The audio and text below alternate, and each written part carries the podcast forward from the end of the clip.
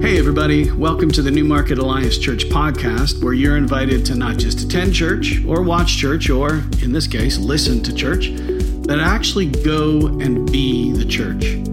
For everything you need to know about our community, be sure to go to newmarketalliance.ca and maybe even drop us a line to let us know you're listening. We read everything you send and we'll be sure to get back to you. Our worship service happens every Sunday at 10 a.m. in person or streaming online.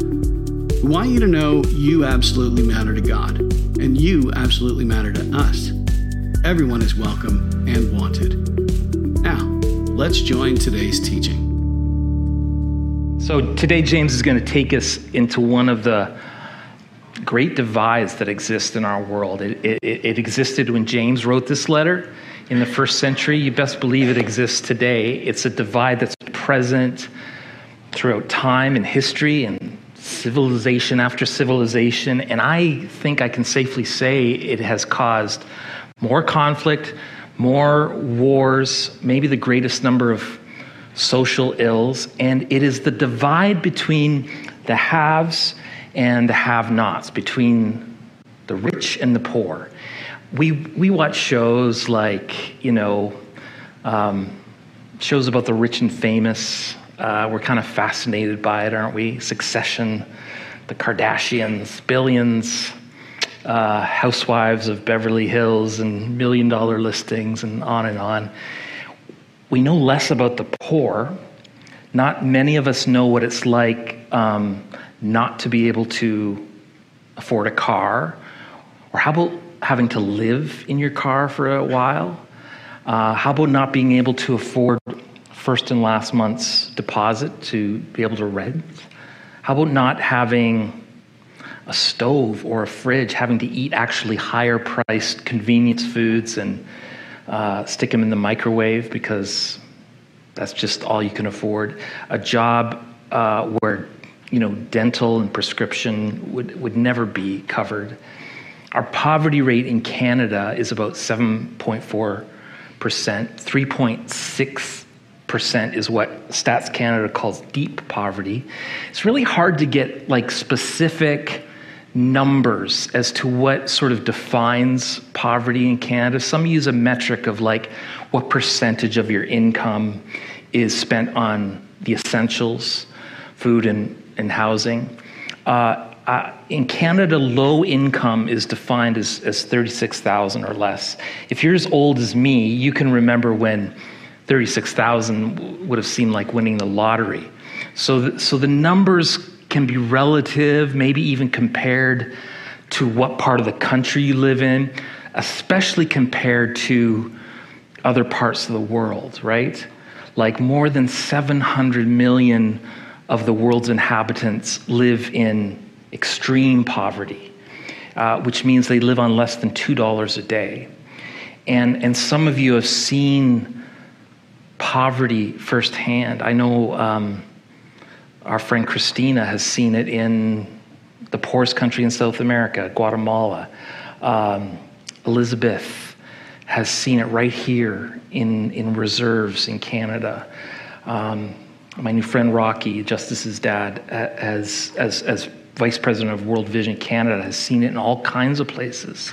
I've personally seen it in places like Colum- uh, uh, uh, Bolivia, um, Cambodia, Dominican. And, and if you've seen it, you know you just can't unsee it, and nor should you.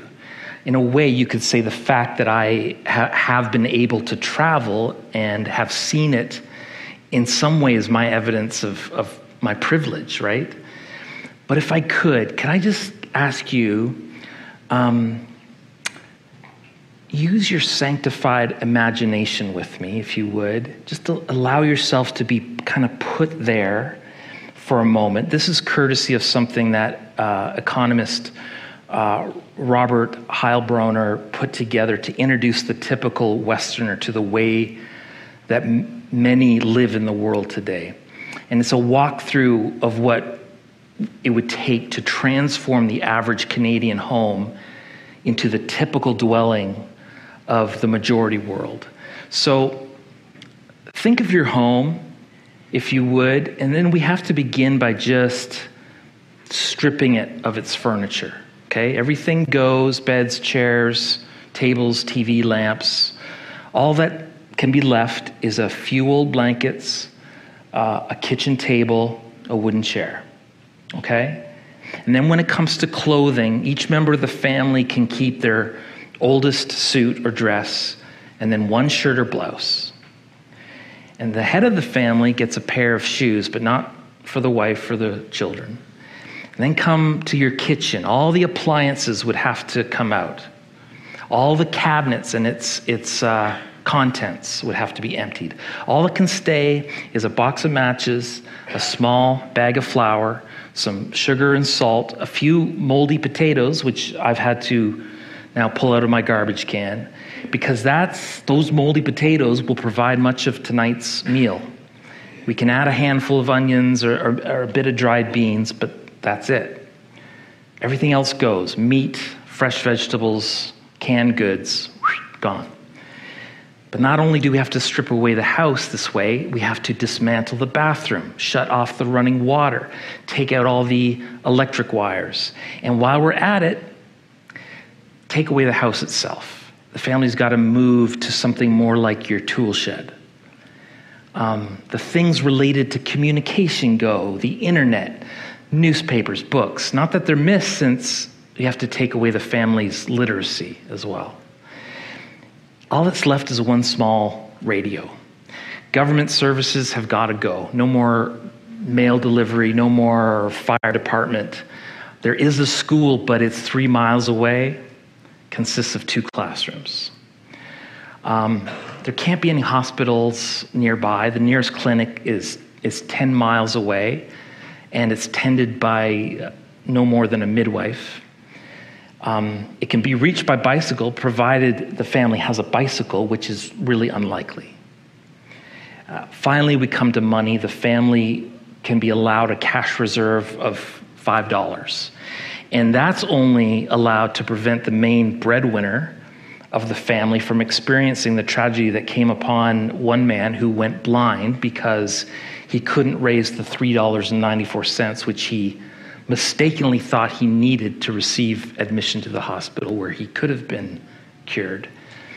Like I could go, I could go on with this thought exercise, but why am I even bringing it up? Well, because James brings it up. He has words for those with money.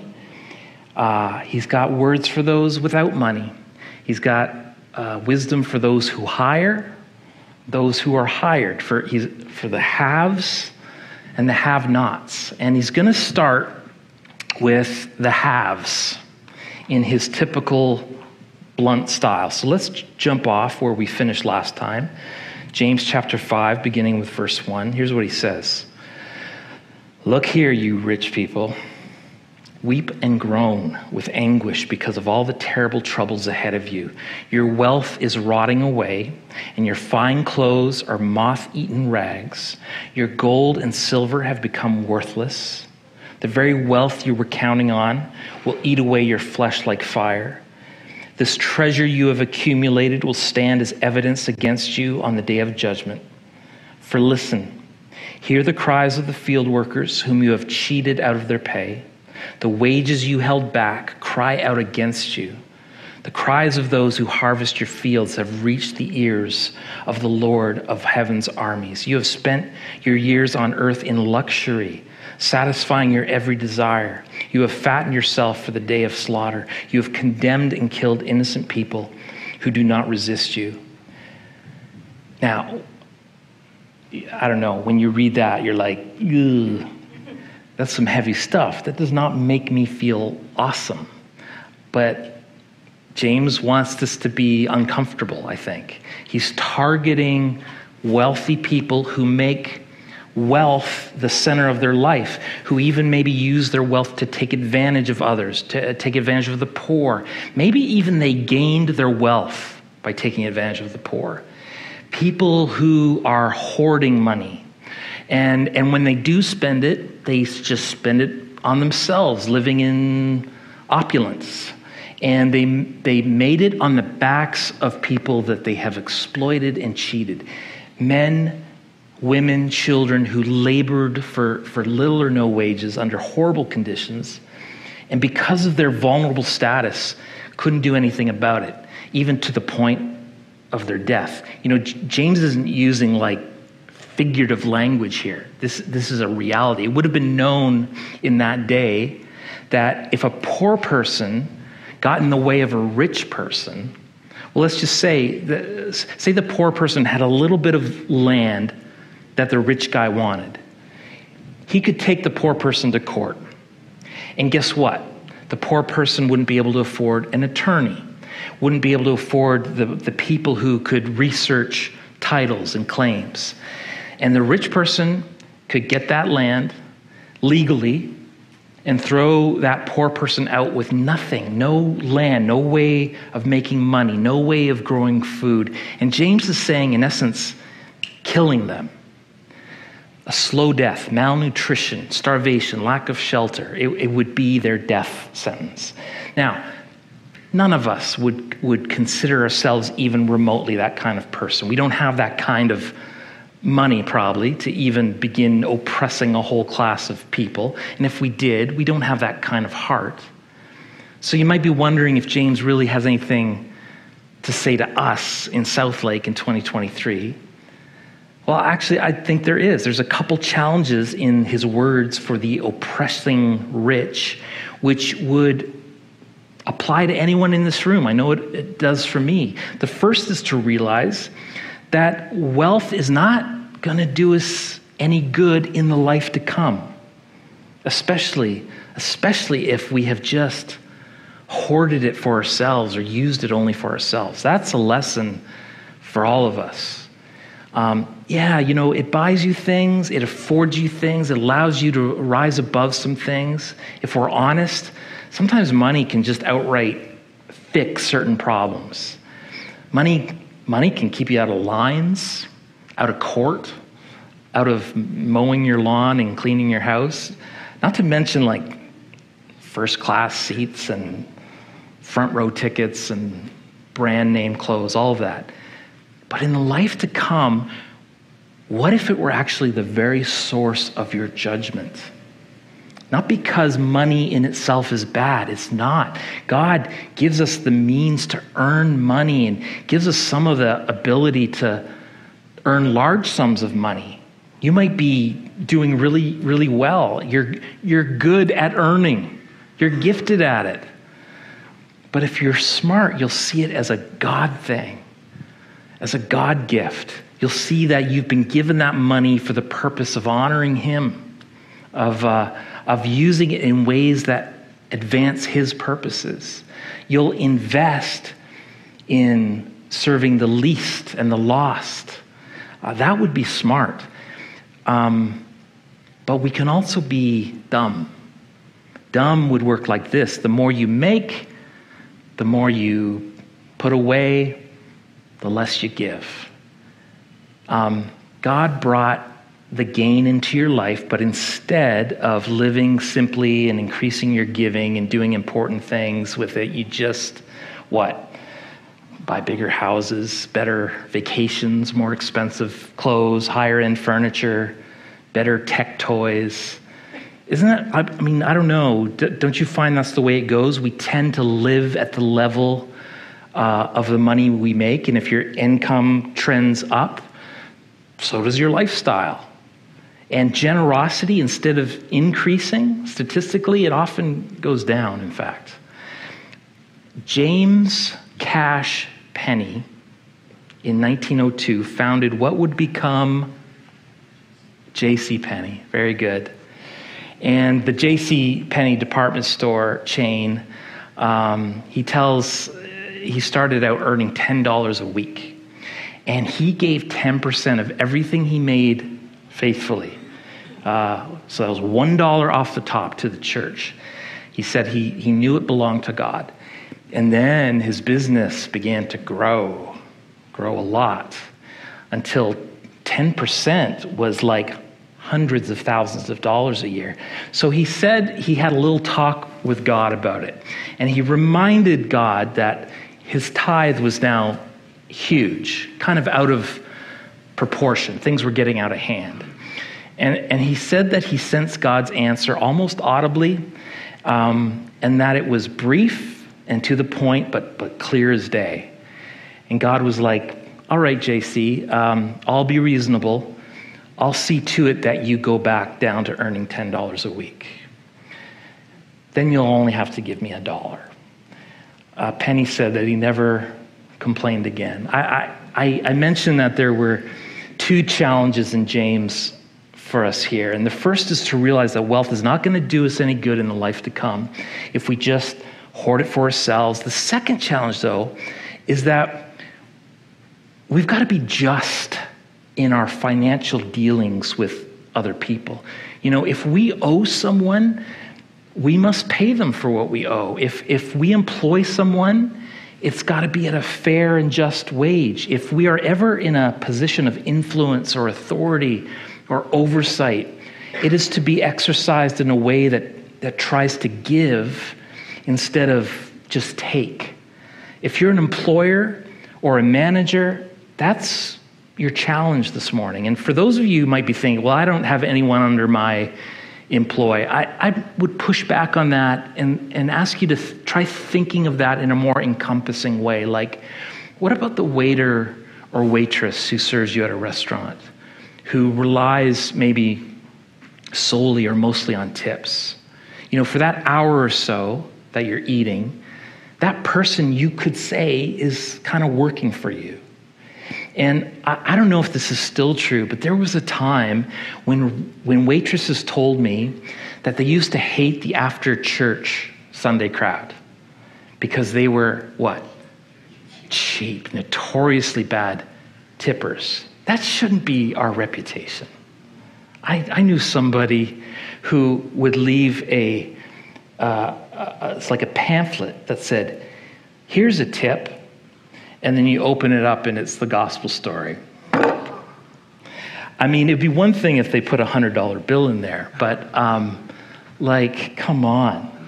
And so, who do you have maybe mowing your lawn or delivering your pizza or babysitting your kids? Most of us have a chance to do right by someone technically under our employ. So, so that's the haves. But James has things to say to folks on the other side of the equation, too. Surely James doesn't have anything to say to the have nots. Their life is hard enough, and they don't need to be challenged by James as well, do they? Well, sure they do. Have nots aren't inherently more noble. Now, I kind of made a case that, relatively speaking, we are, as, as Canadians, generally well taken care of. But here's the thing, though I'll bet at some point in your life, you have found yourself in the have not category. Um, you know, again, maybe that's relative to Canadian living, but most of us know what it's like to not have enough money, to not have a job, to suffer, to be deprived, to be alone, to be victimized, to be without power, without means, without connections. You might be in a, in a pretty tough have not season right now. And here's what James would say to you He says, Dear brothers and sisters, be patient as you wait for the Lord's return. Consider the farmers who patiently wait for the rains in the fall and in the spring. They eagerly look for the valuable harvest to ripen. You too must be patient. Take courage, for the coming of the Lord is near. Don't grumble about each other, brothers and sisters or you will be judged. For look, the judge is standing at the door. What does James have to say to the have nots? Patiently persevere. Most of us know what patience is. Uh, it's, it's about waiting, it's about enduring, doing it without complaining or whining. But I don't think James is after like sort of patience in general. Um, he just set up the divide between the haves and the have nots and that's not a short term deal, right? That's often a long term deal, maybe even a lifelong scenario. Like, it's one thing to have patience for like a temporary roadblock, waiting for the rain to come, for a, a crying child, for slow traffic on the Don Valley. It's another thing to have patience needed for years, years. The barren womb, the prodigal child, the, the difficult marriage, the chronic pain. Um, those aren't short term things, and short term patience won't get you through them. So, what's needed is long term patience. Now, I'll tell you how you won't get long term patience. You won't get long term patience on short sighted vision. If your focus is on sort of this life only, you'll find it really difficult to get through this life only stuff. Let me talk to you who are followers of Christ. And, and if you're not, you can listen in. You know this life isn't everything, right? This is a mist. This is, this is shadows. The real life hasn't even started yet. Jesus told us over and over again to take our eyes off this world and to focus them on eternity, on, on the life to come. And one of the big reasons is because that's when the pain and the suffering and the anguish and the injustice of this life will finally be resolved in the life to come. The, the Bible's really clear about this. For those who are in Christ, just look at the words from the last book of the Bible, Revelation. He will wipe every tear from their eyes. There will be no more death or mourning or crying or pain. Nothing impure will ever enter it. You know, when will the tears finally be wiped away for good? Not in this life, but in the life to come. And when you study those who have endured just horrific thing for years and years and years, or even for a lifetime, you see this in play. Think about um, what are often referred to as the great African American spirituals, you know, written and sung during the crucible of slavery. Some, some of you know these songs, but you may not know uh, that that's the environment from which they came from. Songs like Sometimes I feel like a motherless child. Nobody knows the trouble I've seen. Uh, swing low, sweet chariot. Um, he's got the whole world in his hands. Wade in the water. The lyrics filled with the kind of, of patience that waited for liberation. A liberation that, that few would experience in their lifetime. And maybe that they felt anyone would experience in their lifetime. It was, it was about waiting for the Lord to return, um, or when they would be returned to Him, I suppose, which allowed them to live with a, a strength, a dignity, a perseverance that was simply not of this world. Uh, they knew that a day was coming when wrongs would be righted, when justice would flow down like a river. You may have heard this song, but have you really paid attention to the lyrics? Swing low, sweet chariot, coming for to carry me home. I looked over Jordan, what did I see? Coming for to carry me home. A band of angels coming after me, coming for to carry me home. Sometimes I'm up and sometimes I'm down, but still my soul feels heavenly bound. If you get there before I do, tell all my friends, I'm coming too. Swing low, sweet chariot, coming for to carry me home. I, I wonder if some of our newer songs, like I Can Only Imagine or Hymn of Heaven, may even now be providing some of that hope, uh, an endurance for people right now in brutal, unfixable life situations. It's interesting. I, I, checked. We don't have a ton of new worship songs about heaven. And I wonder if it's because we don't long for it in the same way that generations past have. Because, I don't know, who needs heaven when we kind of got it good here? Or, or at least that's the thinking. There will come a time in your life where you will need the hope of heaven to sustain you for the long term. And remember, James didn't just say patiently persevere by remembering the life to come, but to do it with a certain spirit, a certain attitude. Remember that last line? Don't grumble about each other, brothers and sisters. Eh, now, let's just stop there for a second, kind of marvel about what we just read. Remember, James took on those who were wealthy, those who made wealth the center of their life, and had maybe even taken advantage of the poor. But then he turns to the poor who've been subjected to all that.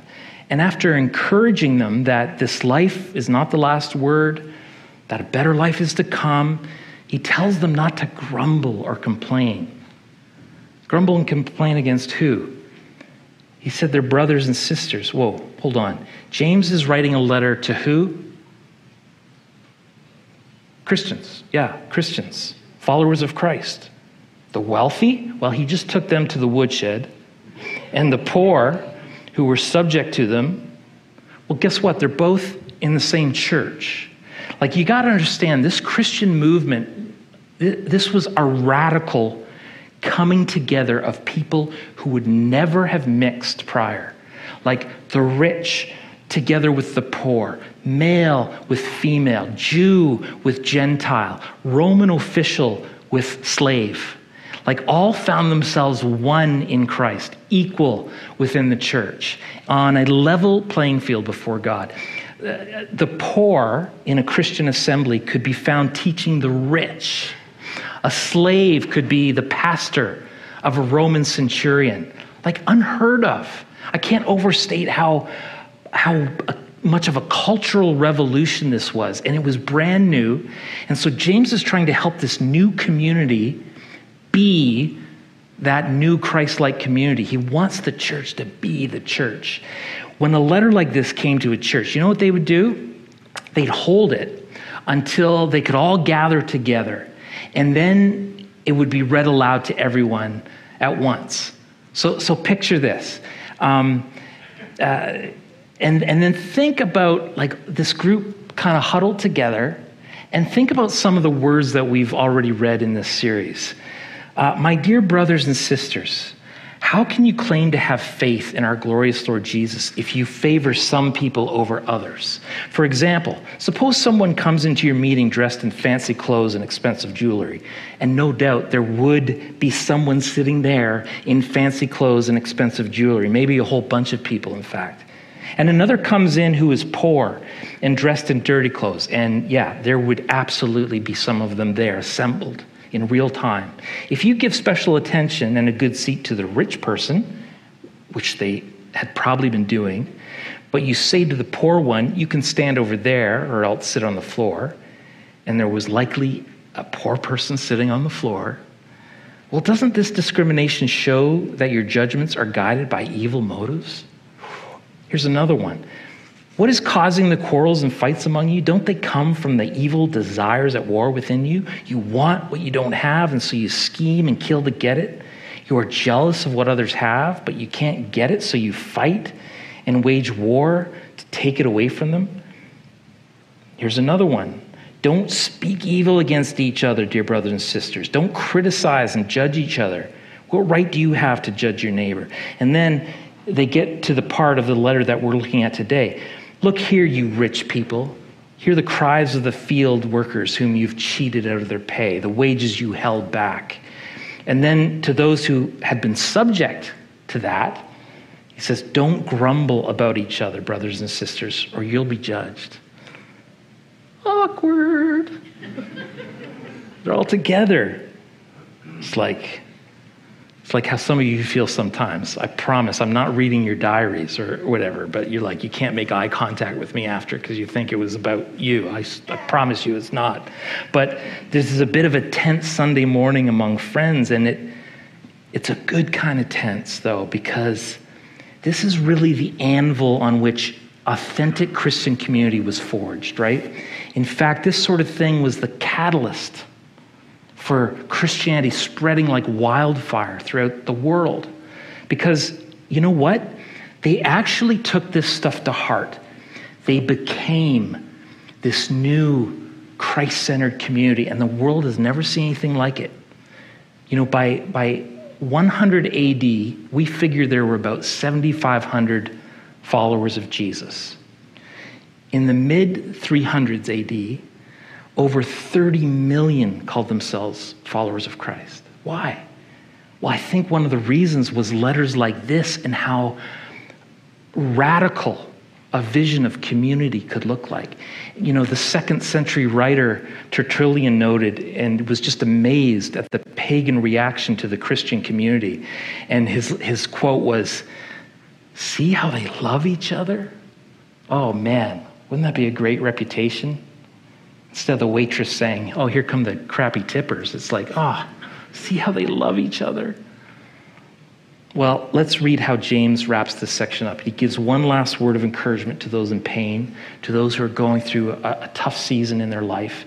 In the final two verses of this section, here's what he writes For examples of patience in suffering, dear brothers and sisters, look at the prophets who spoke in the name of the Lord. We give great honor to those who endure under suffering. For instance, you know about Job, a man of great endurance. By the way, if you've never read about Job, his endurance in the Old Testament, man, he goes through this horrific series of events, but he never walks away from God. He, he never turns his back on God. He stayed true to God. He fixes his eyes on the goodness of God and on the eternal life to come. And in the end, God even blesses him in this life more than he could have imagined. James finishes, he says, you can see how the Lord was kind to him at the end. For the Lord is full of tenderness and mercy. I, I guess I'll leave you with this. Do, do you believe that the Lord is full of tenderness and mercy towards you? Do you believe that?